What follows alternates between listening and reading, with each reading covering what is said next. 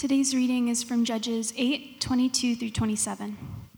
Then the men of Israel said to Gideon, Rule over us, you and your son, and your grandson also, for you have saved us from the hand of Midian.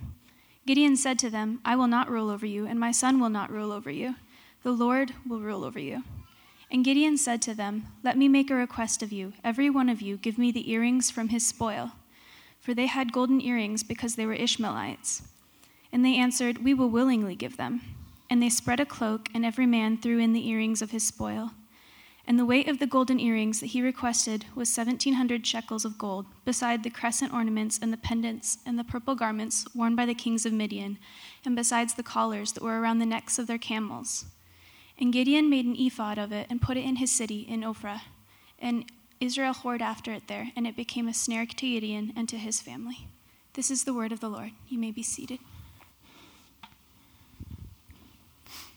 Thank you, Emily. Good morning, Arcadia. How y'all doing? Two quick items before I get started. Uh, first of all, um, just want to acknowledge the job that Vince did last week. Isn't he terrific? Yeah, good. Yeah, that's, yes, definitely. Um, uh, the reason we wanted to do that was to make sure that you knew how good things are in Flagstaff, and that if you're ever up in Flagstaff, I know we have a lot of people that like to spend time up there in the summer. Uh, you, have a, you have a really good church to go to. So uh, glad that Vince got to be here. Vince is uh, pre redemption, he was part of Praxis for a number of years. And uh, so, anyway, really glad to have him. Uh, second thing, I haven't done this in a while, and, and I just was reminded of it again this morning. I just want to mention again how appreciative I am of uh, the musicians who lead us every Sunday morning and lead us into worship. I think they do a great job, and it's just wonderful to have them. Uh, what a great team of people to, uh, to be able to lead us in that aspect. So, uh, if you're new, we are glad that you are with us. It's a big day, kind of a family day at Redemption Arcadia. We're going to uh, eventually get to talking about our year in review for 2015 and look ahead a little bit to 2016, some exciting news. Uh, my name is Frank. I'm the lead pastor here at Redemption Arcadia. Redemption is one church with 10 congregations, but every congregation uh, at the local level has a lead pastor and a local elder board, and uh, we function in many ways autonomously, but we also believe that we are better together as Redemption Church, one church with the 10 uh, congregations. So, uh, you're at the Arcadia flavor of Redemption Church. We're glad you, that you're here. We've been going through uh, the book of Judges lately. This is a book that is uh, very seldomly preached in, uh, in, in churches. It's a dark book, it's a difficult book, it's a challenging. Uh, very challenging book. I like to say that the Motion Picture Association of America has rated it NC 17. And, and uh, as we go through this, you, you see why.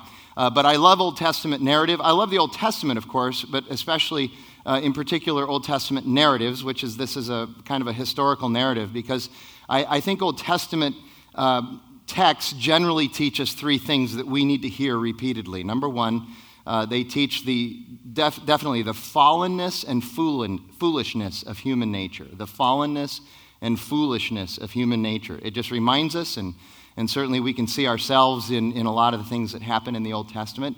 Uh, but that leads to the second thing. It also, uh, the Old Testament is constantly showing us the holiness and loving faithfulness of God. And without that, we would certainly be lost. As, as fallen as we are, and as much as we, as Judges 2.16 would say, as much as we whore after false gods, God still pursues us and loves us and saves us.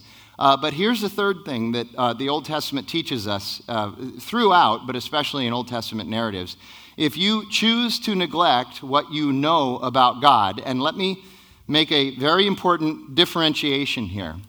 Uh, uh, if you choose to neglect what you know about God, not what you think you know or what you would like to know. In other words, uh, many of us, what we think we know about God is that God is really just like us and God thinks like us and, and God would do things the way we would want to do them. That's not what I'm talking about. Here's what I'm talking about. If you choose to neglect what you do know about God. And here's what you really do know in your heart of hearts you, you know that He's God and you're not.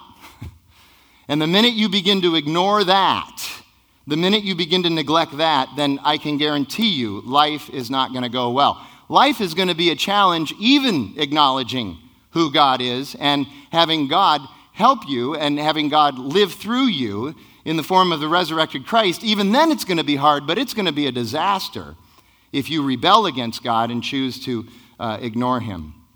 The big idea for the entire book of Judges is this In those days, there was no God, I'm sorry, there was no king in Israel, and so everyone did what was right in their own eyes. In those days, there was no king in Israel.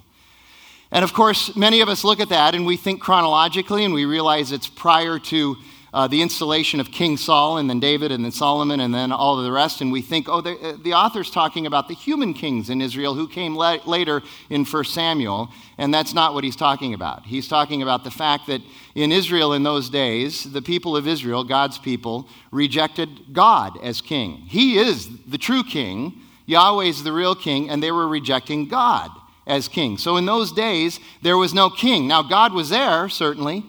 Uh, God was God was working in the lives of some, and, and when he wasn't working in the lives, he was there observing and watching, maybe even sometimes shaking his head and tisk, tisking a while. But, but he's there, but, but they are not acknowledging him as the true king. They're not acknowledging him as God. And when we don't acknowledge God as the king, the true king, we do what's right in our own eyes, and disaster follows. So that's the, that's the big idea of Judges. And you see that theme, you see those verses throughout the book of Judges. The author of Judges continues to remind us of that. Uh, today's a big day. We have to get through three chapters, and each chapter represents a main point. So we have three main points as well today. And the big idea today is very simple it's three words. Here's the big idea it's not us. It's not us. Just as we go through this material, just be reminded it's not us. It's not us. We're not all that.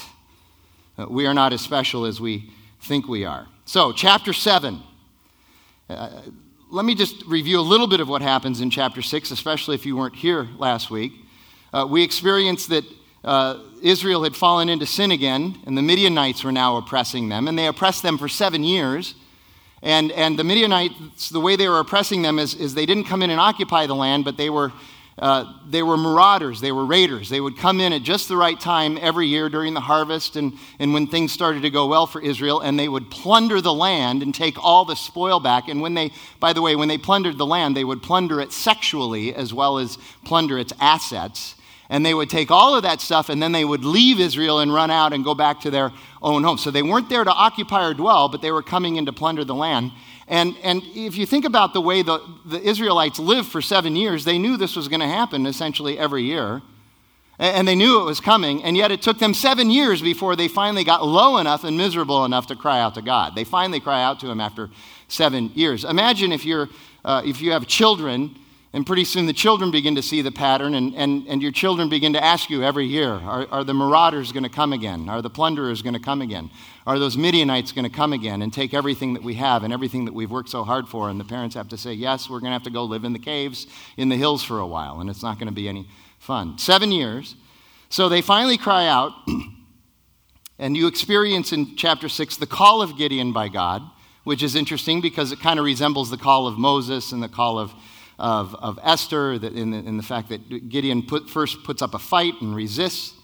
Uh, and then you experience Gideon questioning God, which is fascinating to me. All of these problems that are happening to Israel are Israel's fault. The people of God rebel against God, and so they are experiencing the consequences of that rebellion. And Gideon's first questions, just like you and me, for God when things are going bad, is God, why are you doing this? Where are you? What happened to you? The biggest question that people asked after 9 11 was, Where was God on 9 11? I'll tell you exactly where he was. He was on his throne, he was watching what was happening. He just didn't intervene. Well, what a nasty God. Well, he got our attention, didn't he?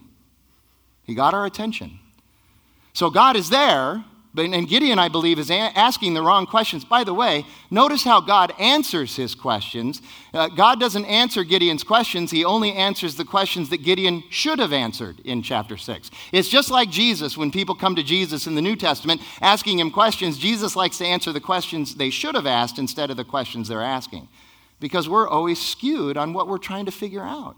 And God wants to point us in, in the right way. And then finally, uh, the, the chapter ends with several, t- several times Gideon tests God. I want to make sure that you're really God and you're really going to do what you say you're going to do. And God does these three different miracles, amazing miracles. And finally, Gideon kind of goes, Well, okay, I guess you're God. But even after all of that, even after showing Gideon all of these things that if he'd show you and I, you and I surely would think that we'd know he's really God. Uh, even then, Gideon struggles, and we're going to see some of those struggles in the text today. So now, chapter 7, after all of Gideon's encounters and faith tests with God, it's time to take on the Midianites, and he assembles uh, the group to take on the Midianites.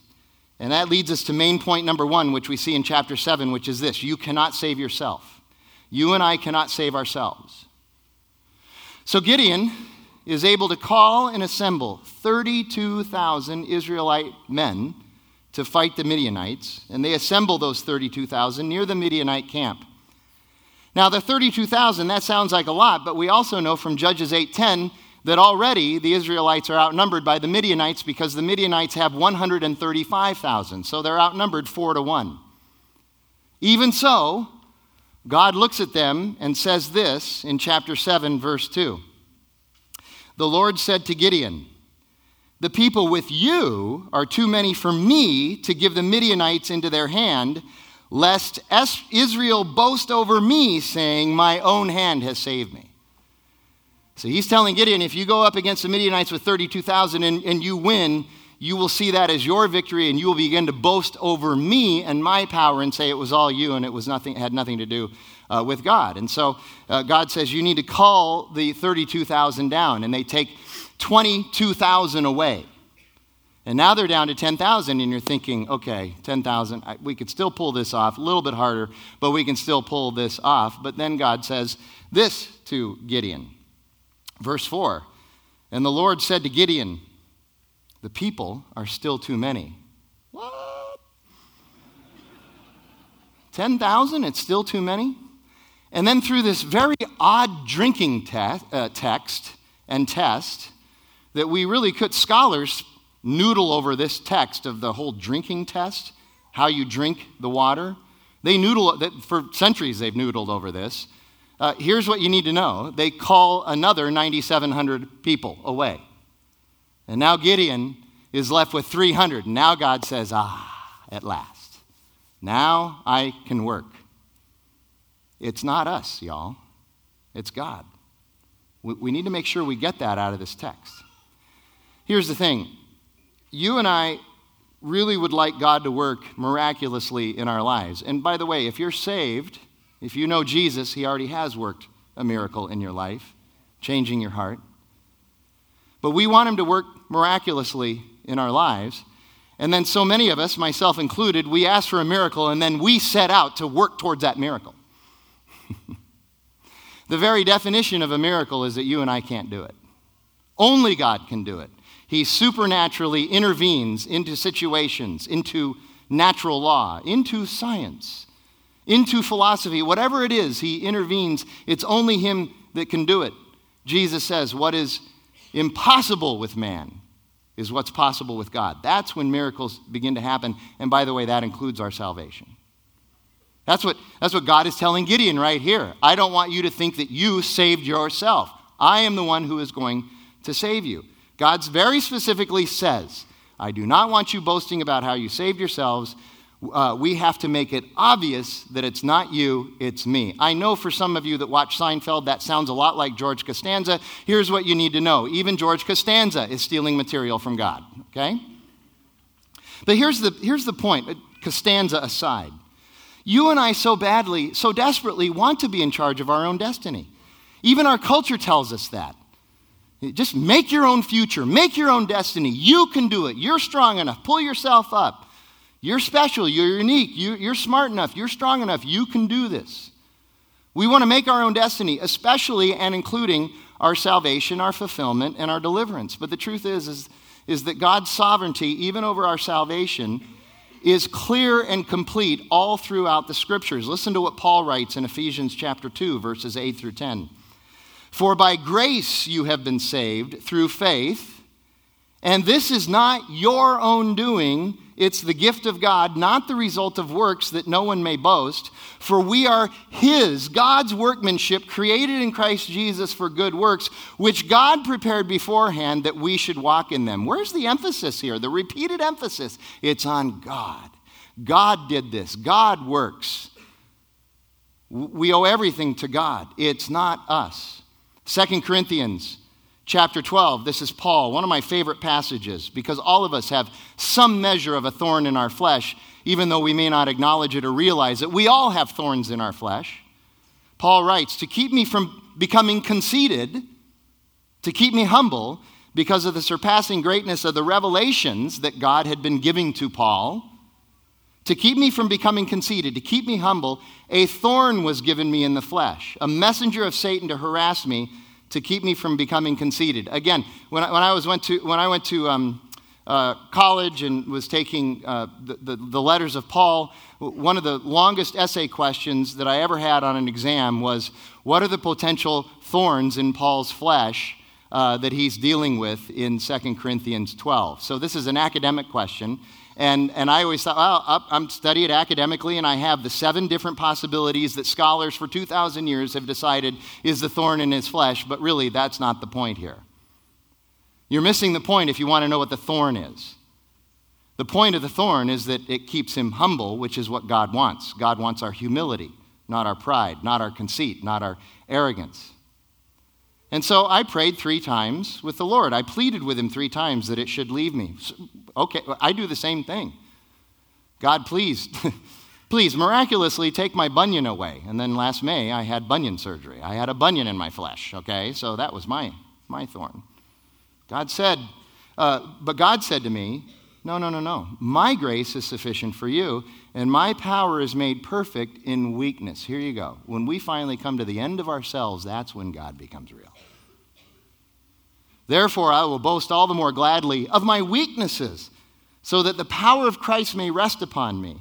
For the sake of Christ, then, I'm content. Here you go. Boy, these are words for our culture that they don't like, but we need, we need to hear them. And I wish our culture would hear them too. Then I am content with weakness, with insults, with hardships. No safe spaces for Paul. With hardships, persecutions, and calamities. For when I am weak, then I am strong, because my strength is not mine, it comes from God. It is not us. Have I pounded this sufficiently this morning so far? Then, verse. I'm depressed too, okay? It'll get better. then, verse 9, God says to Gideon, Now arise, go down against the camp of the Midianites, for I have given the camp of the Midianites and the Midianites into your hand. I've given them into your hand. See, God works when we're at the end of ourselves. It's a great story. It was nighttime.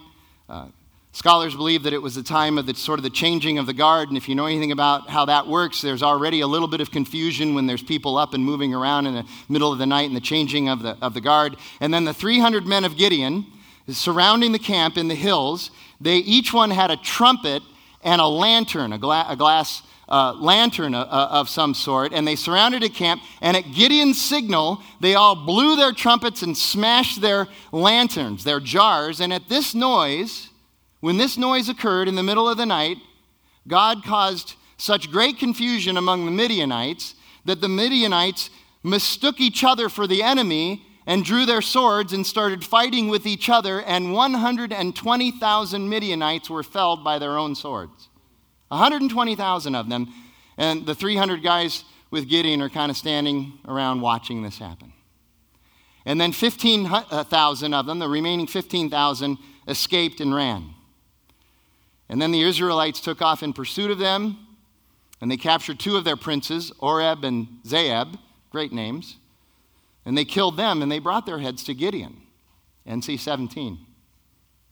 So there's a great victory. And Gideon should be so thankful to God.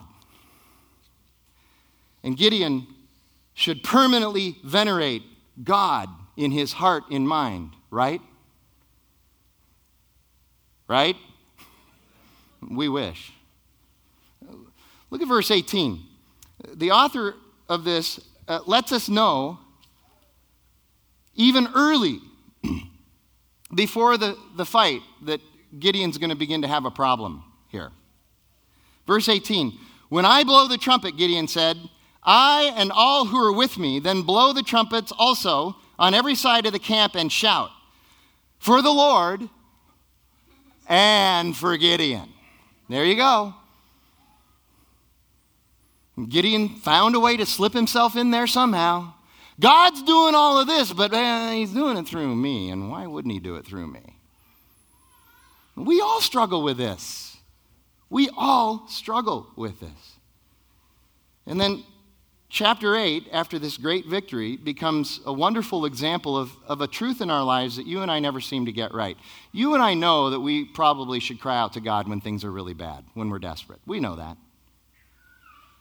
The problem is, is that we often fail to seek God when things are good, and frankly, very often that's when we need Him more than when things are bad. Because when things are good, we figure it's us and not God, and we really don't need God. The person who is self assured rarely prays. The person who is self assured rarely prays. Ben Franklin once said this He said, For every hundred men that you can bring me who can handle adversity, I can maybe scrounge up one man who can handle success. You hear that? That's our problem. It's one of our problems. And I would say this uh, until we trust God in every situation, not just as fire insurance, not just when things are tough, until we trust God in every situation, you and I will never know the true and full adequacy God in, of God in all things. The true and full adequacy of God in all things. So then here comes chapter 8, and you have main point number two. Here's the main point the problem of pride. Gideon's success actually becomes for him a source of arrogance, conflict, and self promotion at the expense of godliness, contentment, and even at the expense of some of his kinsmen. So there's three challenges that Gideon faces in chapter 8. Here's, chap- here's challenge number one. When the 15,000 Midianites fled, Gideon called on the tribe of Ephraim for help. So they've got their 300. The Midianites flee, and he goes to Ephraim and says, Hey, can you help us chase down these guys? And Ephraim did. In fact, they're the ones, the tribe of Ephraim is the one, they're the ones that captured uh, Oreb and Zeeb, the princes.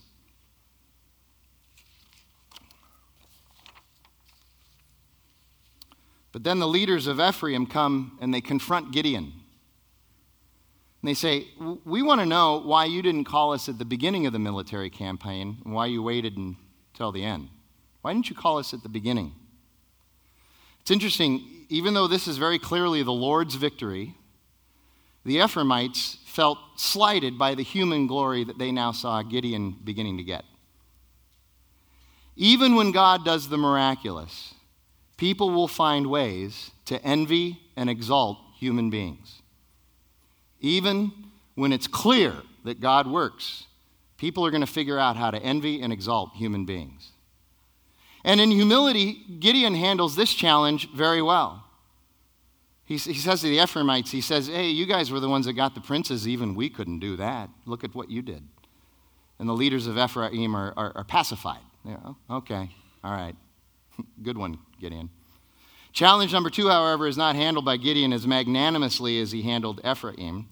Unfortunately, Gideon needs to read his press releases he gets full of himself and he decides that he's going to do a lot more than God actually called him to do.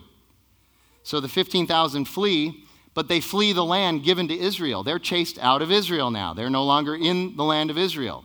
Yeah, they're still alive and they could pose a threat, but they're also pushed completely out. So there's really no real reason anymore to pursue them.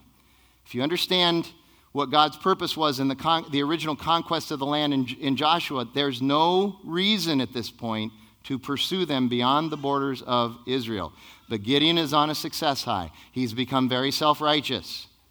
He wants more power. And there were still two princes Zebah and Zalmunna, the Z guys. And he wants them. I want to take care of them too. And as he's going through the last of the Israelite cities, Succoth and Penuel, he stops in each of those cities. His 300 men are exhausted and hungry. And he stops in each of those cities and asks the city leaders for, um, for some food and for some, uh, some accommodations to be able to help them rest and get ready to go on. And the city leaders in both of those cities refuse. Now, why would they refuse? Gideon is doing the Lord's work. Well, these cities are actually on the border of Israel, and they know that if Gideon, with only his 300 men, is not successful in taking care of these 15,000 Midianites, that when the Midianites reassemble and come back into Israel to attack, Succoth and Penuel are going to be the first two cities that they attack. And they might attack them with great malice because they chose to help Gideon.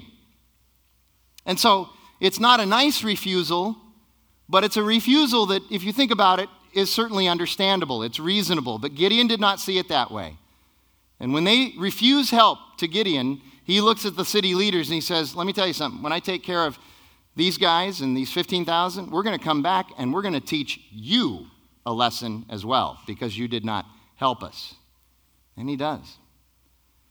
Gideon becomes the first judge in this book to kill his own kinsman in the execution of his duties as a judge.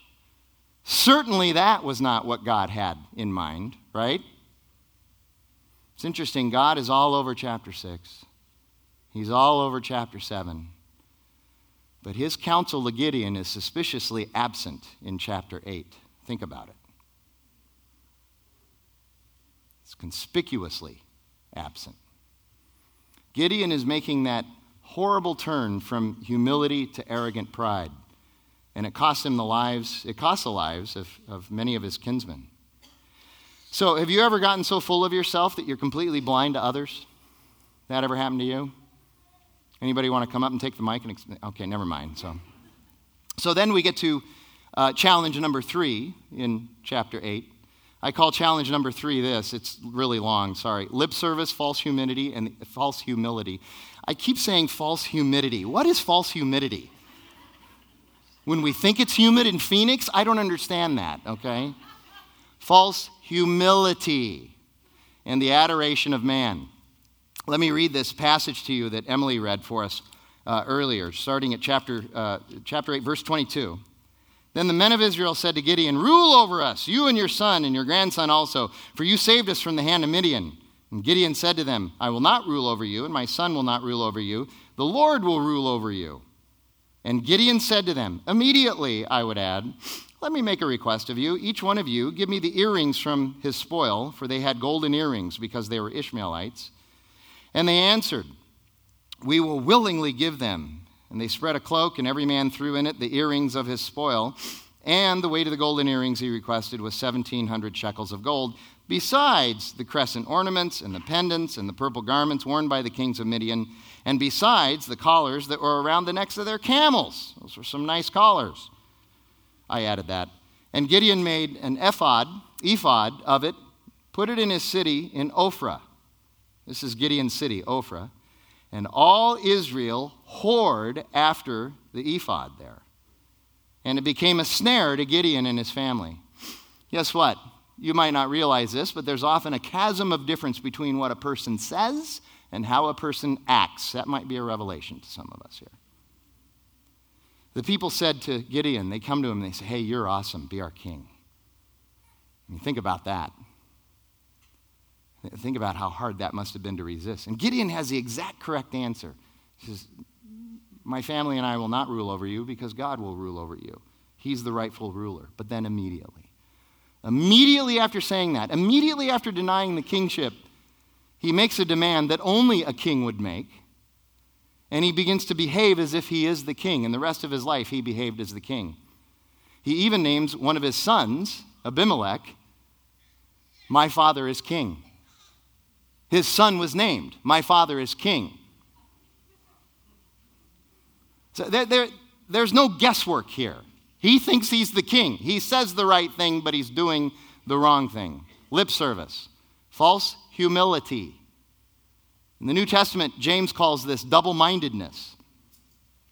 Gideon is giving the appearance of godliness, and then he's milking it for all it's worth. That's never happened before. He confiscates about $900,000 worth of gold, and then he fashions an ephod out of it. Now, what's an ephod? An ephod is a, is a, it's a sheath, it's a tunic that was part of the priestly ordinances worn by the high priest of Israel. The high priest of Israel. Israel already had a high priest, and he's a Levite, which is what God wants, a, a descendant of Aaron. He already had an Israelite, a, a high priest. So Gideon who is not a Levite, he's not a descendant of Aaron, and without God's consent and without God's counsel, sets himself up as a rival high priest. So he's not only the king, but now he thinks he's the high priest with all the world, uh, with all the power and the status and the worldly benefits. And then the ephod itself becomes an idol. Verse 27 And all Israel whored after the ephod, and it became a snare to Gideon and his family. Here's the problem with pride and lip service and living for the approval of man. The problem is, is it always leads you to be ensnared. It leads me to be ensnared. It always leads you and I to be enslaved. And it leads us to prostitute ourselves. You know what else Gideon did? this is the behavior of, of, a, of a king who's really full of himself. He took not one wife, but many wives. He had many wives. And then that wasn't even enough. We know of at least one concubine that he had in a different city. So he had wives and at least one mistress, probably more than one mistress. He refused to be king, but he's acting like a king. He's like Xerxes before Xerxes was king. You ever heard of someone starting fast and then fading? That's Gideon. He'd had a great run, but then, like so many, he began to worship himself rather than remembering God. That's a problem. And it actually leads to what is easily one of the darkest chapters in all of the Bible, which is Judges chapter 9. So, Judges chapter 9 Main point number three the problem of lusting after power, or you could just say the problem of power. Now, we're told at the end of chapter 8 that as soon as Gideon died, the Israelites turned once again feverishly to false gods, to the Baals, and they forgot Yahweh. And in addition, they also treated the family of Gideon very badly, even though he was their judge and deliverer. Enter Abimelech. This is the son who was named, My Father is King. Now, Abimelech, the son of Jerubbaal, who is, who is Gideon, that's his, Gideon's other name, he went to Shechem to his mother's relatives and said to them and to the whole clan of his mother's family, Say in the ears of the leaders of Shechem, which is better for you, that all 70 of the sons of Gideon rule over you, or that one rule over you, Abimelech being the one? Remember also that I am your bone and flesh. this guy is so manipulative. Now, again, God is essentially absent from this text. He's not absent from the universe or the situation or what's going on, but he's absent from this text, his counsel. Also, notice that up until now, every other judge that we've had in the history of Israel was called by God. Who calls Abimelech? Abimelech. Abimelech calls himself. Beware of people who want to take charge without being called. Now, Abimelech was one of Gideon's 70 plus sons. He had more than 70 sons. But he's the only one that we know of whose mother was not a wife of Gideon. She was a concubine, a prostitute, and she lived in a different city. She lived in Shechem. Uh, Gideon's home uh, was Ophrah. She's in Shechem. So Gideon probably uh, met up with her while he was on some sort of a business trip or something. And she became pregnant, had Abimelech. Abimelech was eventually moved back to Ophrah, but his people in his town are really in Shechem. And because his mother was a concubine and not an actual wife of Gideon, Abimelech was not in line for any of the inheritance of, of Gideon. He was not in the will. When they read what all 70 sons were getting, Abimelech was left off. So he just decides, well, I'm just going to take it. I'm just going to take it for myself. And, and Abimelech uses this entire situation as a political maneuver to gain power for himself. He goes and he says to his family, You want these 70 guys that you don't even know in a different city, my half brothers? You want them to rule over you, or do you want me? I'm, I'm really a Shechemite, and, and I'm, I'm actually family. And so they heard him, and they, they got a political action committee together, and they went out and they, they started to, to they hit the campaign trail for Abimelech. And they lobby the people, and the people pronounce Abimelech king. And then they give him 70 shekels of silver from the coffers, the treasury of the house of Baal in Shechem. So, from their false gods, the Canaanite gods, they take money from where they had been worshiping false gods and giving money. They took money, 70 shekels of silver, they give it to Abimelech. Abimelech uses that money to go and hire a, a, a, a, uh, an army. And then they go and they march into Ophrah and they kill Gideon's other 70 sons, except one. Gideon is the first to kill fellow Israelites in the execution of his duties. Abimelech, his son, is now the first one to kill his own family in the execution of his duties, even though God hadn't called him. So all the brothers, half brothers, are killed, except one, Jotham. Jotham managed, manages to escape. He survives. And then Jotham goes up to Shechem and he preaches a sermon to the leaders of Shechem. And it's interesting if you read through it and how it describes. He kind of he kind of pops up out of the hills and preaches from the hills because he doesn't want to go down there and actually face these guys because they'll just kill him. You're the one that got away. We'll just kill you. So he wants to preach, and then if they get too close, then he can dart down and get out of there. But he wants to make his point, and he preaches this sermon. It is the most famous sermon that nobody knows about. it's a magnificent sermon, it's, it's an allegory. It's, it's, it's, it's, a message, it's the message of the trees. So he says, uh, here's what happened. All these trees in Israel, and they decided they wanted a king. Well, who should be king? And so they, they see the olive tree, the olive tree big and strong with the olives and, and making olive oil. And wow, the olive tree is fantastic. So they go to the olive tree and they go, Hey, w- would, would you please be our king? And the olive tree says, No, I like just being an olive tree. Thanks anyway.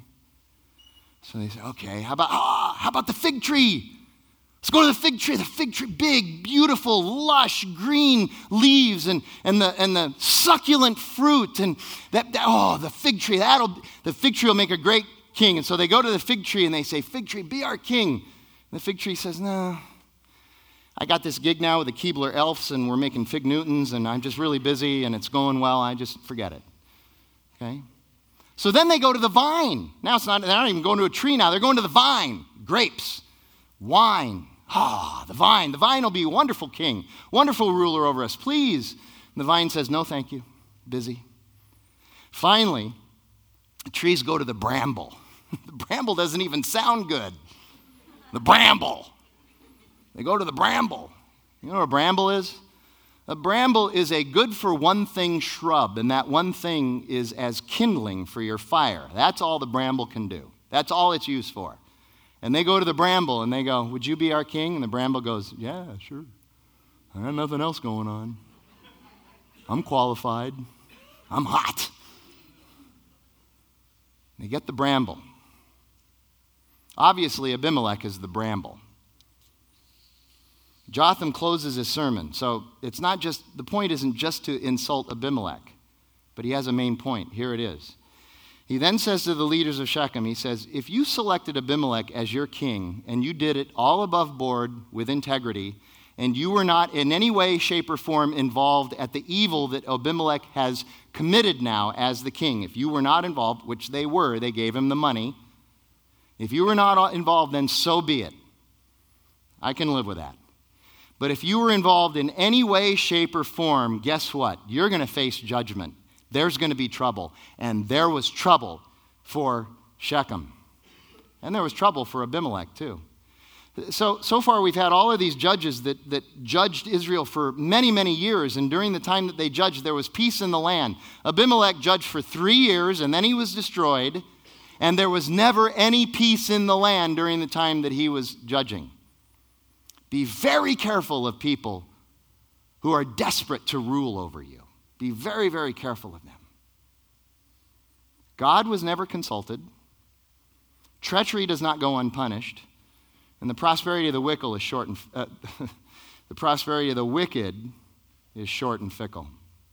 Let me read what happens in verses 22 through 25 of chapter 9. Abimelech ruled over Israel 3 years. And God, now God's acting, he sent an evil spirit between Abimelech and the leaders of Shechem, and the leaders of Shechem dealt treacherously with Abimelech. Weren't they the guys that made him king? Yes. that the violence done to the 70 sons of Jerubbaal, the 70 sons of Gideon, might come, and their blood be laid on Abimelech, their brother, who killed them, and on the men of Shechem, who strengthened his hands to kill his brothers. And the leaders of Shechem put men in ambush against him on the mountaintops, and they robbed all who passed by them along that way. And it was told to Abimelech. Now, let me make a very important distinction here. God did not cause the evil, He used the evil. He used the evil in order to incite this situation because He knew it had to be dealt with. Uh, remember what God said through Paul in Romans chapter 8, verse 28. And we know that God causes all things, not just good things, but all things to work together for good for those who love him and are called according to his purpose. So God can even use evil for good results, and he does here. But I'll tell you, in a human perspective, this is not turning out well. Treachery will not go unpunished. So, verses 26 through 49 are Abimelech making war against Shechem, the very town he lobbied to become king. Think! That fascinating? Here you go. It's 2016. By the way, I say this every four years. It's not just this year. But it's 2016. What happens in 2016 every four years? Presidential election. You know what? We get what we ask for as human beings. Just remember that. The minute you and I begin to place all of our faith in a man or a woman to solve all of our problems and deliver us, it will come undone. Now, hear me. I'm not telling you not to vote. I'm not telling you not to uh, be involved in the political process. I think more Christians should be involved in the political process. But if you think that whoever is running for president, and at this point, Hillary or the Donald, either one of them, if you think they're going to solve even one of your problems, let alone all of your problems, I'm sorry to tell you, you are putting your money on the wrong person. We need to have more faith in God. And we get what we ask for. And Abimelech, not that I have an opinion about that, but Abimelech's military campaign against Shechem ends with the destruction of the city of Shechem, his city. And the leaders of Shechem all run into the Tower of Baal there because they're hoping to be saved from the destruction and they are burned. So there's some irony here. They run into the tower of their false god, which didn't protect them. And the other irony, of course, is that the bramble, Abimelech, burns the leaders of Shechem.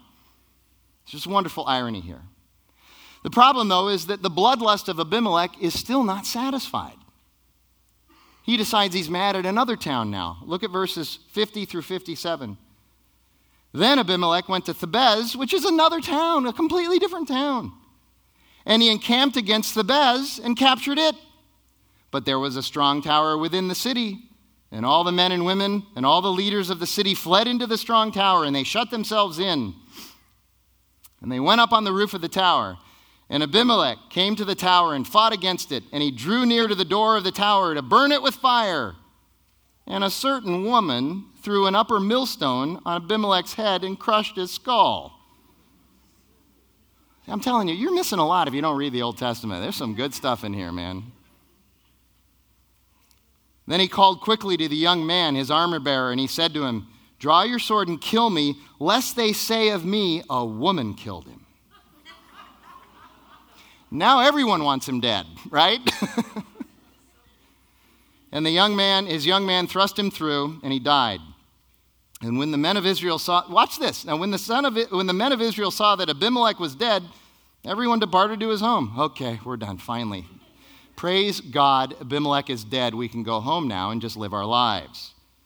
Thus, God returned the evil of Abimelech, which he committed against his father in killing his 70 brothers. And God also made all the evil of the men of Shechem return on their heads, and upon them came the curse of Jotham, the son of Jerubbaal, the son of Gideon. Hey, are you someone who lusts for power, for power's sake? Please take a lesson from Abimelech. Treachery will not go unpunished. And, and, and what is it that Jesus said? Jesus, the great king, the great judge, the one true Savior, the one true deliverer, what did he say? He said, I didn't come here to be served. I came to serve and to give my life as a ransom for many. All right, I'm going to wrap up now. I want to go back to Gideon and the ephod and make two points that I think are important for us. Here's point number one pride and humility are really tricky things, y'all. Pride and humility, very, very tricky. Uh, Jesus very distinctly calls us to humility. In fact, we can't even be saved without humility and he tells us to stuff our pride. Paul also says this in Philippians chapter 2, verses 3 and 4. He says, Do nothing, not one thing, out of selfish ambition or vain conceit, but in humility consider everyone else better than yourself. Look not just to your interest, but also you are to look to the interest of others. Have the same mind in you that was in Christ Jesus. Proverbs chapter 11, verse 2 says, When pride comes, then comes disgrace. Then comes destruction. When pride comes, then comes the fall. But with humility comes wisdom. With humility comes knowledge. Again, I mentioned Ben Franklin earlier. One of the biographers of Ben Franklin talked about how Ben Franklin uh, d- developed a list of virtues that he wanted to live his life out by. Things like honesty and integrity and, and, and hard work and kindness, and he wanted to be a peacemaker. One of those virtues that he wanted to have in his life was humility. That was one of the seven or eight virtues. And every night he would journal and he would recount during his day well, was I courteous today? Did I love people? Was I, did I, did I work hard? Did I practice humility? And at one point, he got to where he had 11 or 12 days in a row where he felt like he had been humble.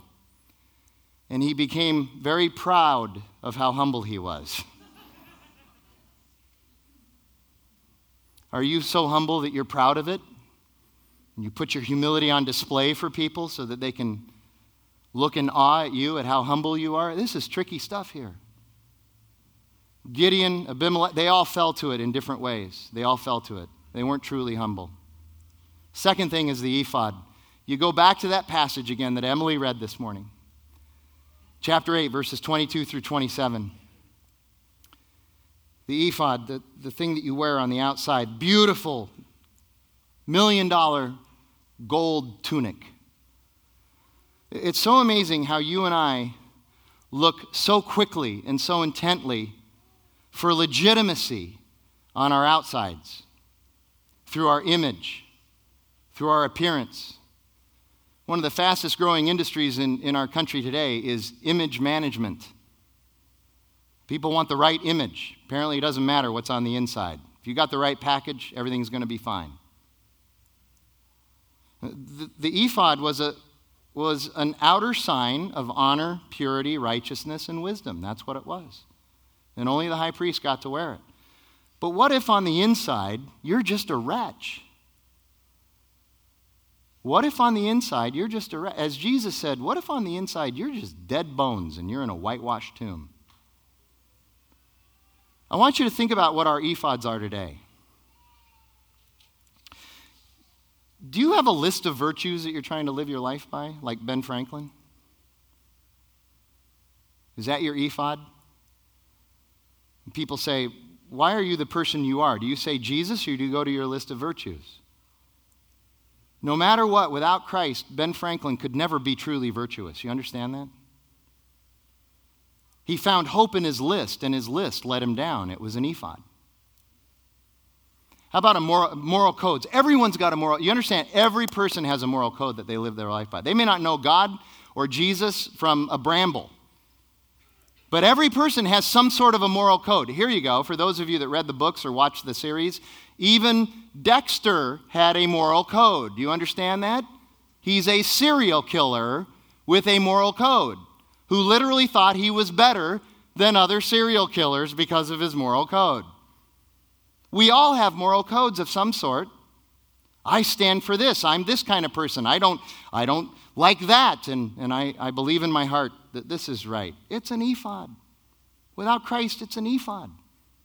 It may look good, but it doesn't really have any power. Good causes, yeah, I just, I, I bring this up all the time. Uh, I got the bumper sticker and the t shirt, okay? I, I gave $15 so that we can fix this problem that probably will never be fixed. Okay? Now, there's nothing wrong with good causes. There really isn't. Unless you want to make them, you want to use them primarily to make you look righteous and good. If the only reason you're associated with a good cause is so you can talk about it to other people and make yourself feel better about yourself, it's an ephod. That's all it is. Save the whales, but you don't need to tell anybody about it, okay? Because then it becomes an ephod. Here's one, here's one, here's one of my favorites, okay? This is one of the biggest ephods going now today social media rants. It's an ephod. Look at me. I can speak out anonymously where nobody can get at me against something. Look how righteous I am. It's an ephod. That's all it is. You know what Paul says in Romans chapter 1? He says, claiming to be wise, they were actually fools because they exchanged the worship of the real God, the Creator God, for that which has been created. All of these things that we're talking about here, all of these ephods, all been created. It's not God. Has no power. Here's one more, one more ephod for you. Here you go. This might confuse some of you, but I want to talk about it. Here's another ephod going to church, singing in a choir, walking around with your Bible. Wait, Frank, a couple weeks ago, you were talking about how if we don't go to church every Sunday, we'll forget God. If we don't study the Bible, we'll forget God. That we should be people who sing songs to God. What's the deal? It sounds like you're contradicting yourself. I'm not, and here's why. If the only reason you're coming to church and carrying around a Bible and serving in a ministry is to make others think well of you, it's an ephod. Even church can be an ephod. Check your heart. Why are you here? Is your heart bent towards Jesus or is it bent towards you, the adoration of man, and your image? So, is there a real ephod? Sure, there is. It's Jesus. Jesus is the real ephod. But Jesus is not something that we wear He's not a list that we keep. One of the interesting things about, especially the Old Testament, but about the Bible in general, is it's really not a list of virtues. But it's got the Ten Commandments. I know. But even that, the whole design of the Bible, everything is just to point you to Jesus.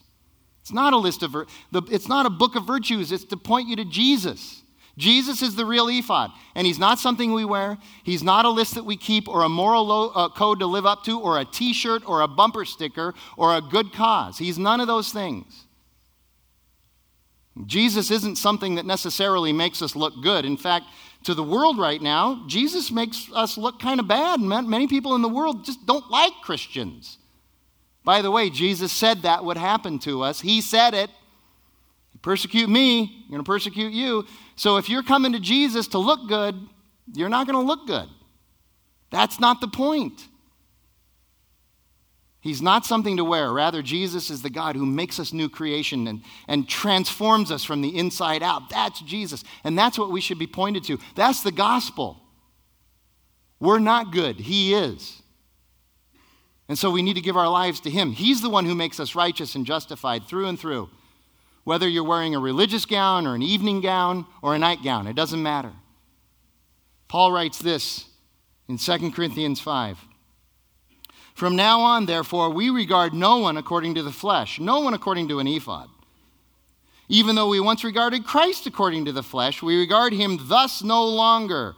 Therefore, if anyone is in Christ, he is a new creation. The old has passed away. Behold, the new has come. All this is from God. It's not us who through Christ reconciled us to himself and gave us the ministry of reconciliation. That is, in Christ, God was reconciling the world to himself, not counting their trespasses against them, and entrusting to us the message of reconciliation. Therefore, we are ambassadors for Christ, making his appeal through us. We implore you on behalf of Christ, be reconciled to God. For our sake, God made him to be sin who knew no sin so that in him we might become the righteousness of God. Amen. Let's pray. God, thank you for this truth in your word, and I just pray that we would, by the power of your Holy Spirit, appropriate this to our lives.